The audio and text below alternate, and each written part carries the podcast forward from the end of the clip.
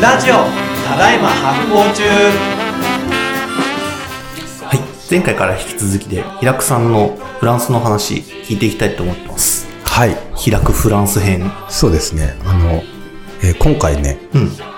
えー、一体一番の理由はう、ん。うん、とね、エッフェル塔の横にね、うん。日本文化会館っていうはい。ところがあって、で、そこに、そこで発行ウィークみたいなのやろうみたいな、発行ウィーク、あ、イベントみたいな感じなんだ。そう企画で声かけてもらって、はい。それ現地の方が企画されたんですかな、まあ一緒に企画したっていう感じなんだけど、うんうん ちちなみにその現地のディレクター、その MCJP のディレクターがさ、偶然なんだけど、僕のゲストハウス経営時代に、うん。一緒にゲストハウス立ち上げた子なのよ。えそうなんですか、うん、ガエルって言うんだけど。はい、はなんかその子がいろいろあって、うんなんかその、まあ日本語できるかい。ら、はい、はその、あの、日本文化会館のディレクターやってて、うんで、なんか担当で今い。回。へだから、もうメールのやりとりとかが本当にー楽。昔のあの感じみたいな。すごい。 そうそうそう。で、まあ、あの、で、企画して、うんかっこいくみたいなのやって、講演会がメインで、はい、はい、はい、はい。で、あとワークショップ。うん、うん、うん、うん。で、あと、レセプションルームで展示するって言われたから、ミニ発行ツーリズム展みたいな、あのはい発行展をやって、で、えっと、展覧会のそのレセプションみたいな感じの、うん。あの、イベントで、あの、お日本酒のテイスティングみたいな、はい、はい、はい。やってきた。たんですよ。うん、うん、うん。結構、だから4日間ぐらいにわたってプログラム満載で、えー。なかなか楽しかったんだけど、はい。うんと、まあそれがね、手応えがやっぱりすごくて、へえ。まずなんか講演会はそのマリ・クレール・フレデリックさんっていうね、あの日本で言うと発酵食の歴史っていう本を書いてる、うん。食のまあジャーナリストで自分であの、えっ、とアトリエとかもやってる、そのはい教室とか、あの、ちょっとコロナ禍で閉まっちゃったんだけど、レストランとかもあったんだけど、うんそう、それやってるマリさんと一緒に対談をして、はいはいはいはいで西の発酵、東の発酵っていうのをねああ。面二人で白そう話し。てめっちゃ面白かった。うん。なんか、やっぱ、彼女の本とかもすごくその、まあ発酵食の歴史、ぜひね、あの、日本でも、えーまだ、まだ絶版になってなくて買えるはずだから、あの、は多分ね、発酵デパートメントとかにも置いてある気がするんだけど、うんうんうんすごいいい本なんですよね。うんうんなんか、僕はその、えー前に発酵文化人類学って本を出して、うん。それはなんかこう、アジアから見た、アジアと日本から見た発酵の文化、うん。人類学。なんだけど、マリーさんの場合は今度そのヨーロッパから見たその発酵の人類学みたいな感じなのはいはいはいはい。だから、その西と東の文脈の違いみたいなのから、へーまあ、共通点と違いみたいなのを話してすっごい面白かったよ。はいはいはい。参加者はみんなフランス在住のフランス人。フランス在住の人がまあ当然ほぼ100%、うんうんでもちょっとだけ海外から来た人もいたのかな。でもまあ、で、大体ね、えー、フランス5県の人が8割、うんうでん。日本在住の人が2割ぐらい来てたかな。うんあ日本人もいたうんはいはいはいはいそういう感じでえやって、ーで、110人、20人ぐらいがすごい。満席なんだけど、はい。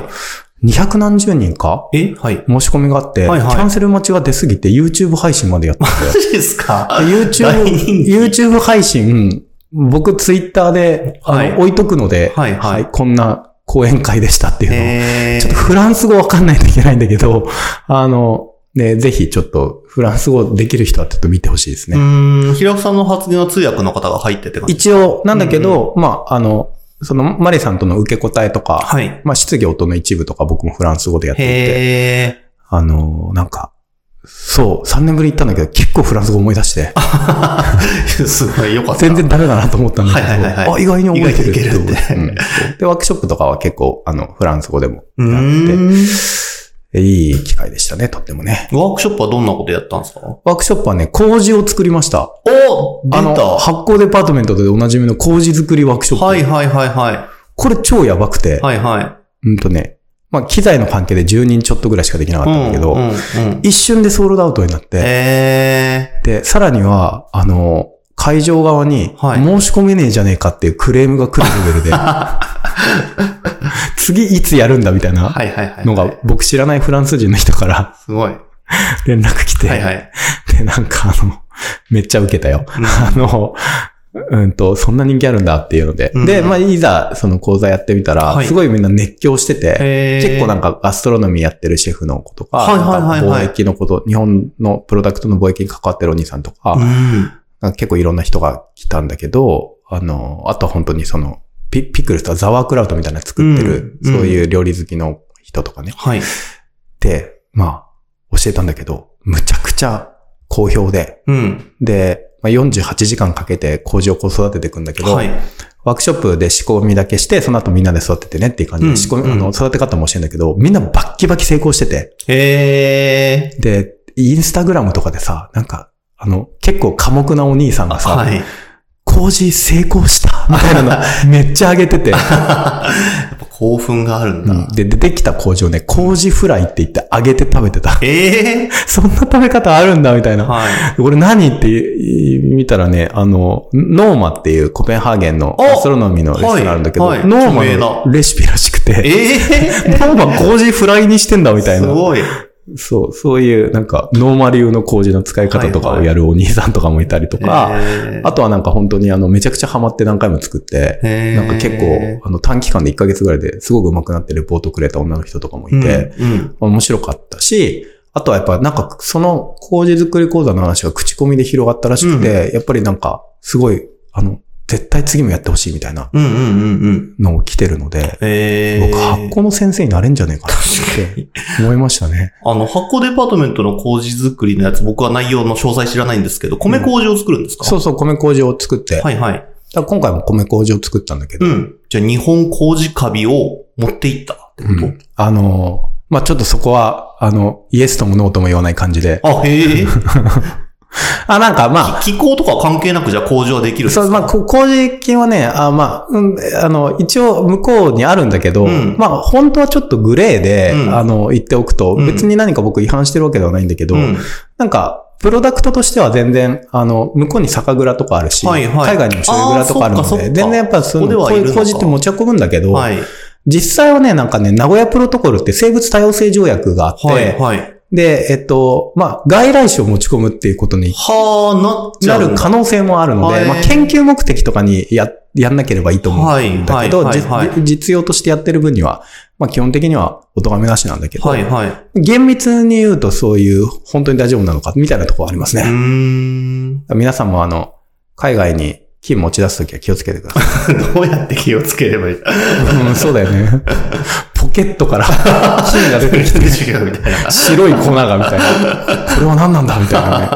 はい。あ、でも好評でよかったですね、うんそれは。なんか嬉しいですね。うんあの、お、同じ日本人としてもというか。そうそうそうこのん発酵ラジオの聞き役としてもなんか、そうですね。麹作りワークショップがフランスで人気なのなんか嬉しいな。僕ね、味噌作りワークショップも一回フランスでやったことあったんだけど、うんうんそれより圧倒的に、圧倒的に、え、好評。そんなに違う、えうん、ーすごいみんなの熱狂ぶりがやばくて。えー不思議。なんか味噌とかでも喜ばれそうとか、そっちの方がむしろわかりやすそうですよね。うんなんかね、今、その、パリにおいてのその和食文化ってうん結構い一周してて、はい。まあもともとかなり早い段階から和食が入ったうん。カルチャーではあるじゃない、はいフランスって。だからなんか、レジャパニーズレストランってほんとそこここにあるの。うん。なんか、地方のちょっと微妙な小都市とか行っても絶対あるの。うんうんうん。それぐい。らい普及してて、あのーで、その中で、やっぱおお味噌汁とかやっぱり飲む人とか、やっぱ特にビーガンの人とかを中心に、はいすごはいい、はいはいやっぱヘルシーな食文化が好きな人向けに、うすごい普及してて、だかうん。らみんななんかその味噌とかはもう知ってるから、うんうん。その元になる麹が欲しい みたいな。すげえリテラシー高い。あと甘酒作りたいとかね。はいはいはい。 うん、そういうのがあって、うん。あのー甘酒とかねそういう感じ確かに良さそううだねそ、そういうやっぱり、わ日本食のトレンドがやっぱ一周回って、その根幹になってるやっぱりその麹とまあ発酵っていうものに対する、あの意識がすごく高まってるっていうのは感じましたね。そっか。まあ、麹作れたらそっから塩麹、醤油麹、甘酒とかいけるのか。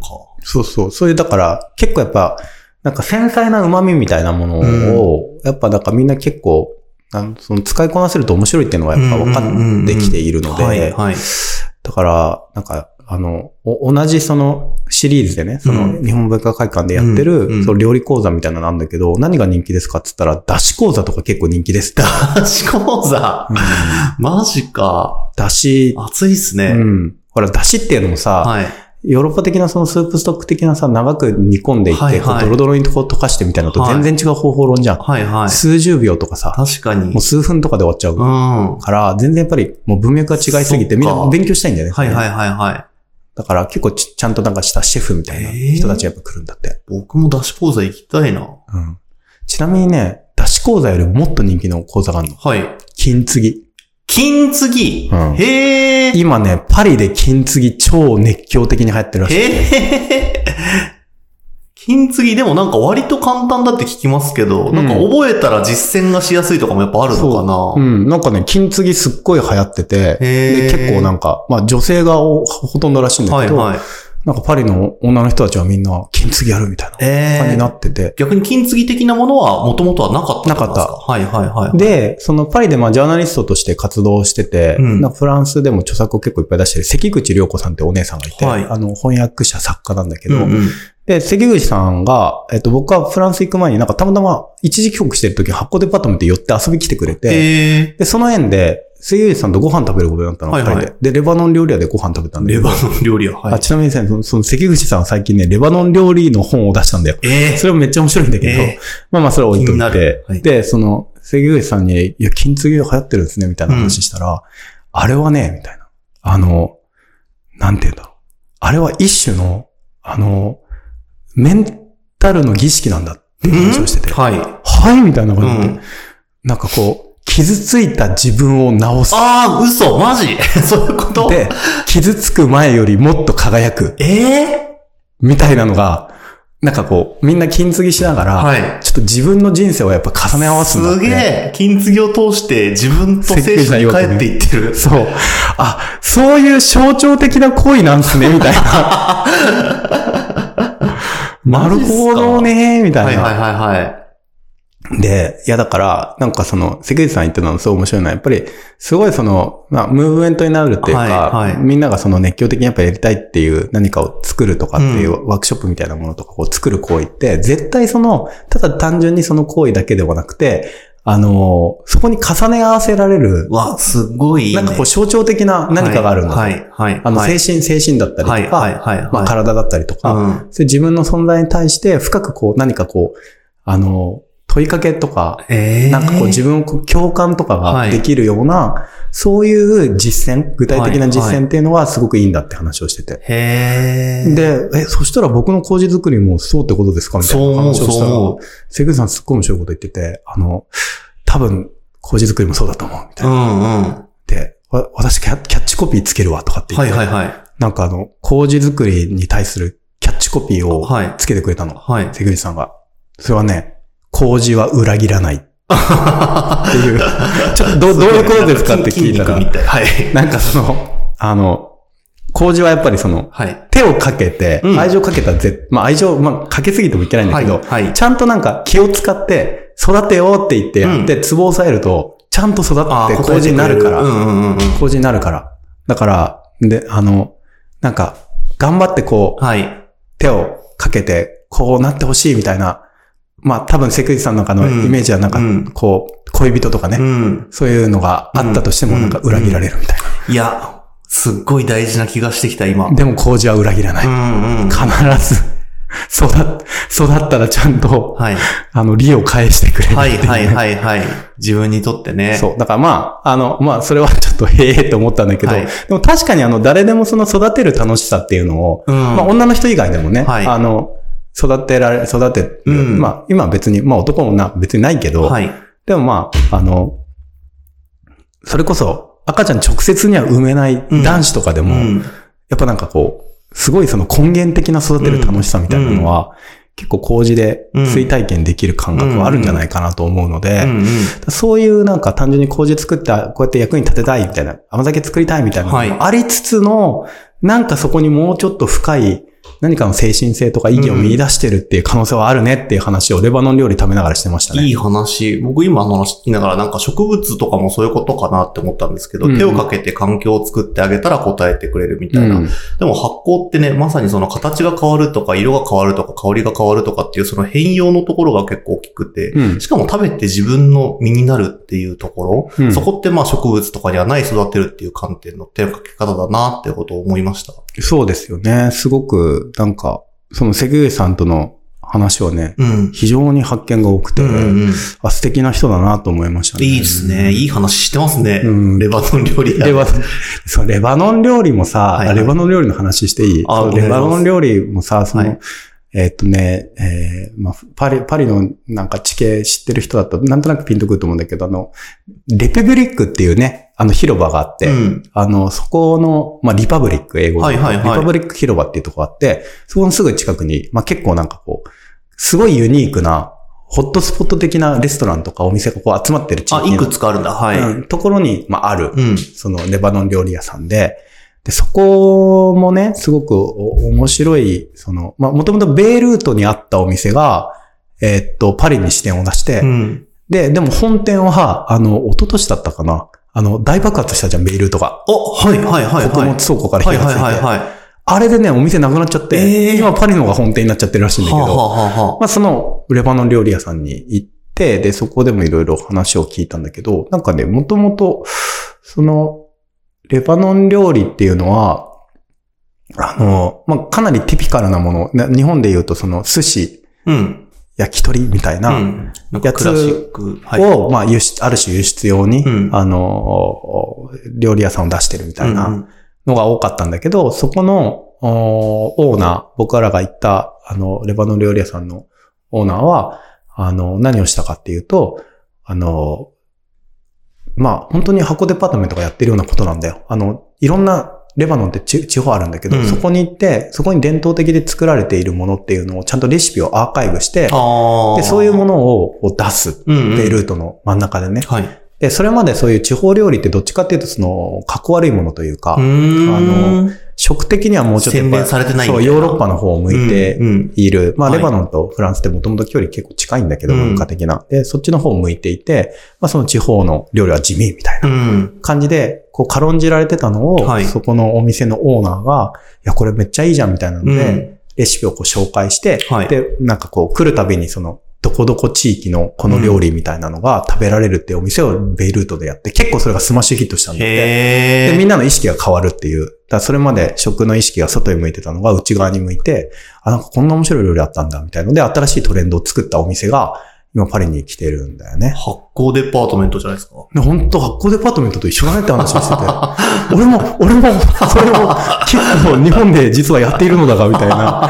めっちゃ一緒や、みたいな感じで、うんあの、すごくね、あ、こういう動きってトレンドって、えっと、世界共通なんだってういんうんう。うんのが、確かに確かに。すごく分かった。うんで、なんかパリに着いたその当日に、あの、だいたいちょっと一回用事終わってチェックインした後に、なんかね、あの、友達の紹介で、なんかね、えー下町にある、あの、パン屋さんにうん遊び行ったの。うん。うん。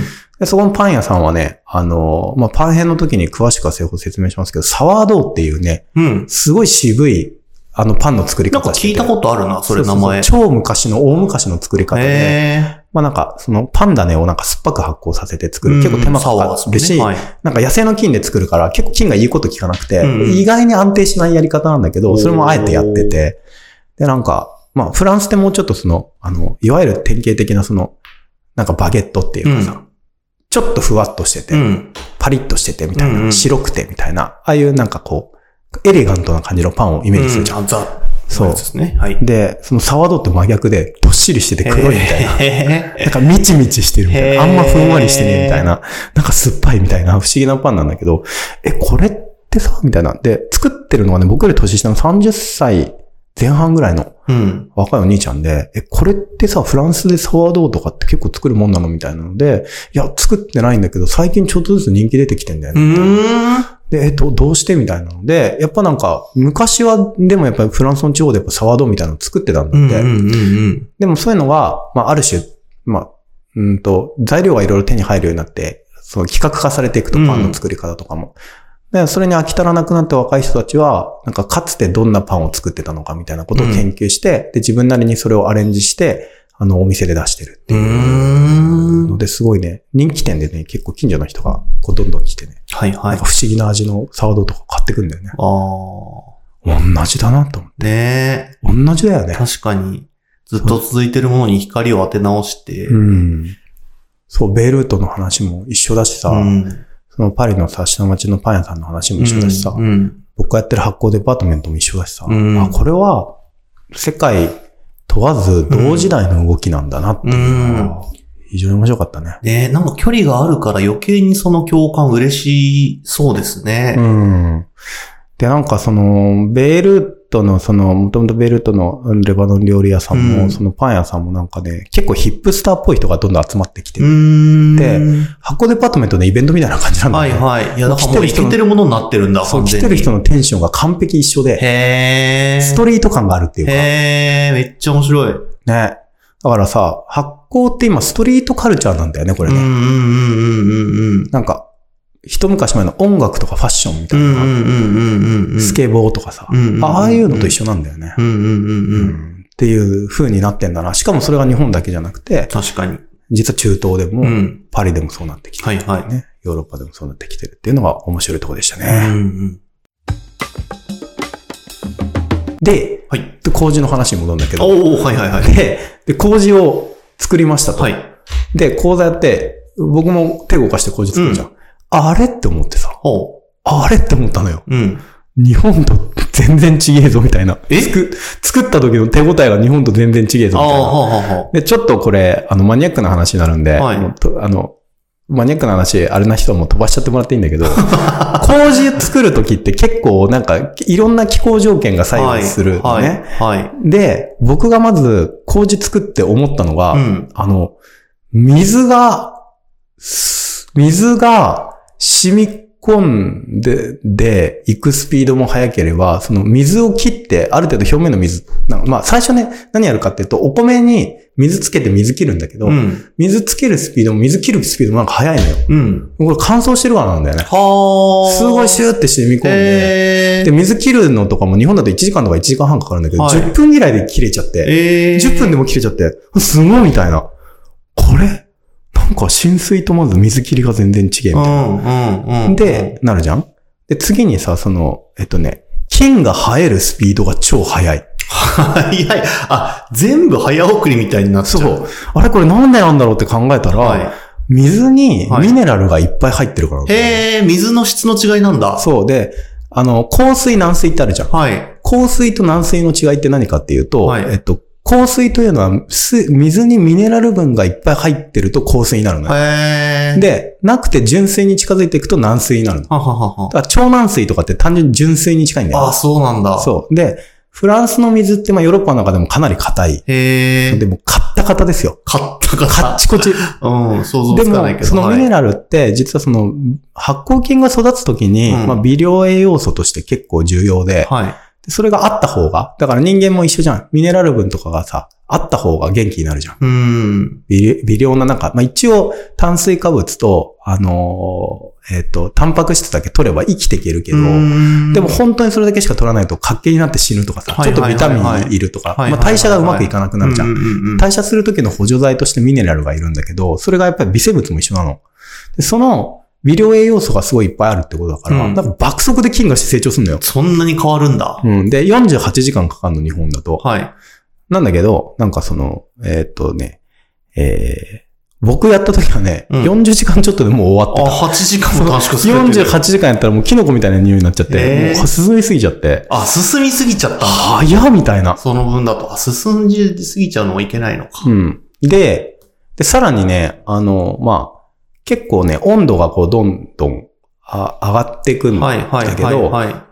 まあ、45度ぐらいに結構そのね元気だから菌が、ねなっちゃうんだけど、はいはいはい45度以上になると納豆菌入るみたいな話もしたと思うんだけど、だフランス納豆菌いないじゃん。はあ、はあ、はあ、はあ、はだからさ、まあ、えコンタミネーションって言うんだけあ。ど、雑菌汚染のさ、リスクないのよ。え麹作りに向いてるんじゃないですか、じゃ そうなの。しかもさ、さらに、さらに渋い、渋い良さがさ、あ。はい。なんか、麹って最初湿度100%ぐらいでうん育て始めて、はいちょっとずつ水分き、あの、湿度を切っていくの。あー、へえ。切っていくの。で、三に、まあ、プロの場合だとほんと20%とか30%ぐらいまで切るんだけど、うんまあ素人の場合でも50%以下とかに切っていけばいいんだけど、うんフランスそもそも切れてんだよ。そうなんだ。そう、だから、麹作るときって途中でファンとか回して、はい換気してはいはいはい、無水理や湿り度を抜いていくうんうんうのんね。日本ですごくその、はいはい湿ってるから、ウはいェットだから。はいはいはいその必要ないんだよね。だからえ理想的なんだよ、これ麹作るの に。でしかもさ、その、結構乾いたところだと他のカビとかも入ってこないから、はいはい日本だとなんかこう、ウェットにし続けすぎるとちょっと青カビとか入っちゃう可能性とそうなんだか、すごい素人あるんだけど、そっかそっかはいはいそういうのもないのー。よ。マジか。だからさ、麹にとっては天国だよね。まあ、そそ,、うっすよねもそも自生してないんだけど、はいはい。一度あっちに行けば、うんこっちのもんだみたいっな。てええ。不そう。思議。 あれだよね、なんか、本国より日本の方が、なんか、あの、人気あるガイタレとかいるじゃん。あーはいはい。はい。あれの逆版みた日いな。本合わなかったんだな、みたいそうそうそうそうそうそうそうそう。な。いや、でもすごいですね。じゃあ、それもっと流行りそうじゃないですか。うんさらに、麹、フランスで。だから結論、うん。あの、フランスは麹作りに向い向いててる。る。すごい気づきだ。そう、結局僕3回ぐらい作ったんですけど、いろいろあっうんうて。んうんうんなんかもう、あの、結論として向いてるわって確かいう。理想的ですに。いいね。気づき。で、で、麹のお話、最後にもう一個するとね、はい。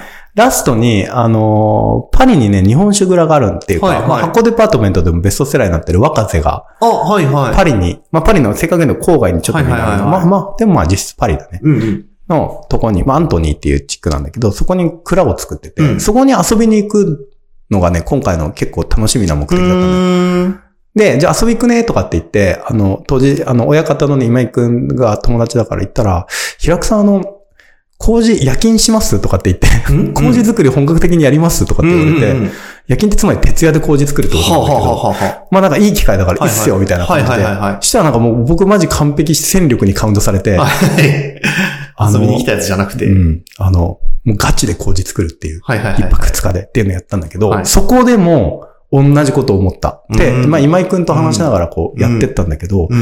実はフランスって日本の発酵向いてないみたいな。うんうんうんうん。特に麹としてはね、理想的だよねみたいな話で。で、僕手で作っておおって思ったのを、今は度いプロで150キロぐらいやったんだけど、ああ、そっか、量多く。はい。うん印象がさらにそれ強まった。うんうん。もうちょっぱや。へー金超元気。へーで、なんか湿度抜きやすい。はい、はい。で、あとなんか、その、なんて言うんだろうな。その、若瀬のお酒、パリで作ってるクラシックっていう、パリクラシックっていうお酒が、箱でバトメントでも、あの、飲めるんですけど、ちょっとなんかこう、し塩っていうかミ、ミネラル感とか塩感があるんだけど、うんうんあれのね、理由もね、よく分かったんですよね。それはなぜかっていう話を次にしたいと思います。おー、はい引っ張るなのではい。すごいその、に、なんか、フランスで麹作るのは良い。かコンディション的にも良い。 そして、なんか、日本の発酵文化が今すごい盛り盛り上がってる。いいね、いいね。いい風吹いてますね。うんあ、ちなみにね、あ、最後にね、はい。それでパリ行って、うん。あの、3年前には見なかったうん。流行りの店3選があります。ほう。あ、これなんか全然前見なかったけど、やたらあるなってういんう。うん。三つああ、もうじ実際数が多い。うんはいはい。い行ってくね。うん。一つがラーメン屋。えー、もともとあったけどあったけど、それがなんか町場のラーメン屋みたいなの増殖してて。えー、すごい。で、多分なんかフランスの人がやってるラーメン屋とかももうできてて、はいはいはいはい。日本人がとかじゃそなうくてそうそうねそう。そう。ラーメン屋めっちゃ増えてうんる。次、餃子屋。餃子餃子屋めっちゃ大増殖してる。餃子屋餃子専門店みたいな。 そうそうそうそう。はいはだいか。ら餃子とビールみたいな。マジっすか餃子スタンドみたいなところ。えー日本にもあるじゃん。はいあれ超パリできてさ、ええー、みたいな。はい。で、三つ目がね、ポケ屋。ポケ屋うん。ポケってね、なんかね、えー、ハワイ風の、あ、ポキそうそうそうそうそう。で知ってるかも。ポキ、ポキ、はいはいはいはい。あの、フランスだとポケなんだけど、はいはいはい。 ポケ丼屋が大増殖してて。で、ポケ丼もさ、あれ実質和食みたいなもんじゃん。ああ。魚を醤油でさ、そうだ玉ね醤油でそう漬だけ込んでさ、そうかそうかはいはい。なんか、そう、漬物の野菜確かとかに確かとに一緒に食べるやつなんだけどさ、ご飯にはいはいはいはい乗っけてポケ丼が超人気でさ、へえ。あっちにもポケある、こっちにもポケうあるみたいな。ーん。すごい。この三つが、うん。あの、えー、今、なんか3年前と違ってやたら増えたのうで、ーでんネクストネクスト流行りそうなうん。店、関口さんから聞いたんだけど、うん。それがね、なんとね、カツカレー屋なんだよね。カツカレーうん。すげえ。カツカレーはね、今ね、日本で、はい。あ、じゃあパリで日本風カレはい。ー、あの、カレールーが流行って、はで初めてみんなカレレールーを買って、家でカレー作るんだって。すごい。で、一番人気の具材カツカレーで、えで、カツカレーのレシピとか結構バズっえて、はいはい。で、それでお店もポツポツカツカレーが食べれる。すごいな、それ。うん。だかなんら、か、ジャ国パンの、うん。ジャパニーズカレーですよ。ね、錦カレー。うんしか。も、かつ、もう、なんか洋食っちゃ洋食だし。意味わかんなイいンドから来てるから でも。さ、もともとカレー時代インドでできたじゃん。はいはい。でも、なんか今の日本のに和風カレーの原原点ってさ、イギリスのカレーなんだよ。はいはいはい。そうですよね。うんそうですよね。だから、インド、うん。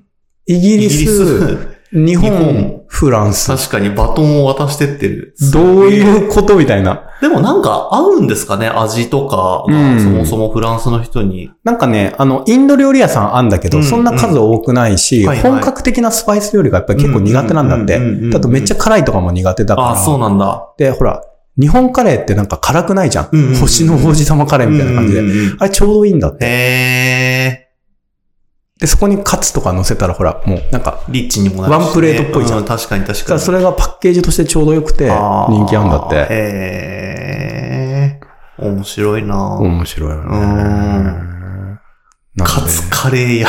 まラーメン、わかる。はいはい。餃子、えでですね。ポケ、ふー、うんん。カツカレー、 絶句、みたいな。えーだそうでパリでカツカレーっていう日がじゃあ、すぐ来るんだな、きっと。うん、面白いね、うん本当にね。なんか食文化の伝播っでて面す白ね、い本し。当ですね。やっぱりなんかそのアジア料理的ななんかその味の複雑さとか、うんううま、みの押し出しとか、うんうんまあ、あとヘルシーさみたいなのが、やっぱりもう確実にやっぱヨーロッパにも浸透してきていて、うんうんうん単純にもう寿司、焼き鳥じゃない世界になんかもうなってきてるので、なるほどね。やっぱなんか西と東でやっぱ食文化が混ざり合ってきてるなっていうのうがんすごい印象的で確したかね。に確かに。。面白い話。僕フラ、フレンチ、ちゃんとしたフレンチ一回しか食べなかったもん。うんうんうんうんうんうん。あとレバノン料理屋さん行ったはいりさ、はいはいはい。モロッコ料理屋さん行ったりさ、うんうんなんかその、まあ、かカレーは行かなかったけど、はい時計屋さん行ったりうん。とかさ、うんうんうんうん。ち韓国料理屋さん行ったりとかさ、はいはいそんな感じだったもんねま。あでもいろんな食文化もクロスオーバーして、たくさん混じり合ってそこにあるんですね。そういう意味ではなんかちょっと、日本もやっぱクロスオーバーしまくりの、うんうん。あの、特に東京はうんうん飲食店、そういう街なんだけど、パリは、また日本と違う文脈で、うんうん歴史が違うので、なんかいろんな料理を味わうには面白い場所かなっていう感じがしますね。ねなんでなんか、パリ行ったらやっぱり、ね、フレンチだよねと言いたい気持ちもあるけど、うんうんあえてのいろんな文脈の料理を食べまくってみるっていう多分面白いんじゃないでしょうかねとう思います。んいいですねはい。じゃあ今日はこんな感じにして、もうちょっと来週、ももう一う回ちょぐらっといだけ。話しとかね。はい。この番組は制作発行デパートメント協賛バリューブックスで下北沢ただいま発行中スタジオからお届けしておりますポッドキャストは Spotify、映像は発行デパートメントの YouTube チャンネルで視聴できます。チャンネル登録をぜひお願い